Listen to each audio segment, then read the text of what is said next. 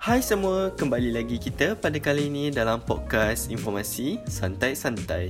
Dalam podcast ni saya akan menceritakan tentang satu sambal yang menempah nama pada pandemik ni iaitu sambal nyet.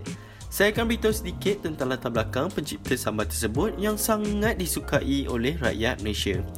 Nama kepada pencipta sambal nyet merupakan Khairul Amin atau nama sebenar beliau Khairul Amin Kamaruzaman.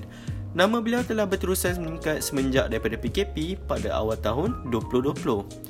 Kara Amin bermula dengan jumlah pengikut sosial media yang taklah seberapa iaitu sebanyak 800 pengikut dan telah naik secara mendadak sehinggalah sekarang beliau telah berjaya meraih 3.2 juta pengikut di Instagram. Kara Amin telah menjadi peneman kepada ramai orang terutama sekali waktu bulan puasa. Video beliau yang sangat terkenal iaitu 30 masakan untuk 30 hari puasa telah banyak bantu pengikut beliau untuk putuskan apa yang nak dimasak di kala berbuka. Kita semua tahu untuk pilih apa yang nak dimasak setiap hari sepanjang bulan puasa sangatlah mencabar dan menguji minda. Segmen Hairul Amin amat dicintai ramai. Bak kata kebanyakan rakyat Malaysia, cara penyampaian dia adalah mudah, sedap dan juga menyelerakan kita bergerak semula kepada sambal terkenal Cairo Aming iaitu sambal nyet.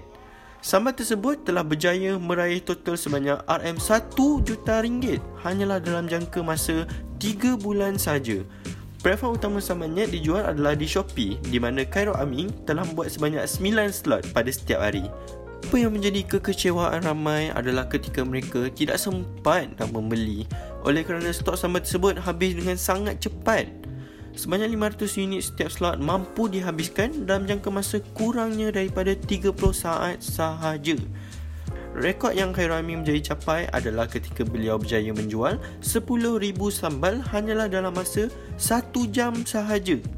Perkara ini sangat menakjubkan kerana sambal tersebut telah pun dihadkan sebanyak 2 botol je boleh dibeli untuk seorang pengguna. Ini adalah untuk bagi peluang kepada orang ramai untuk merasa dan menikmati sambal yang dicintai oleh rakyat Malaysia.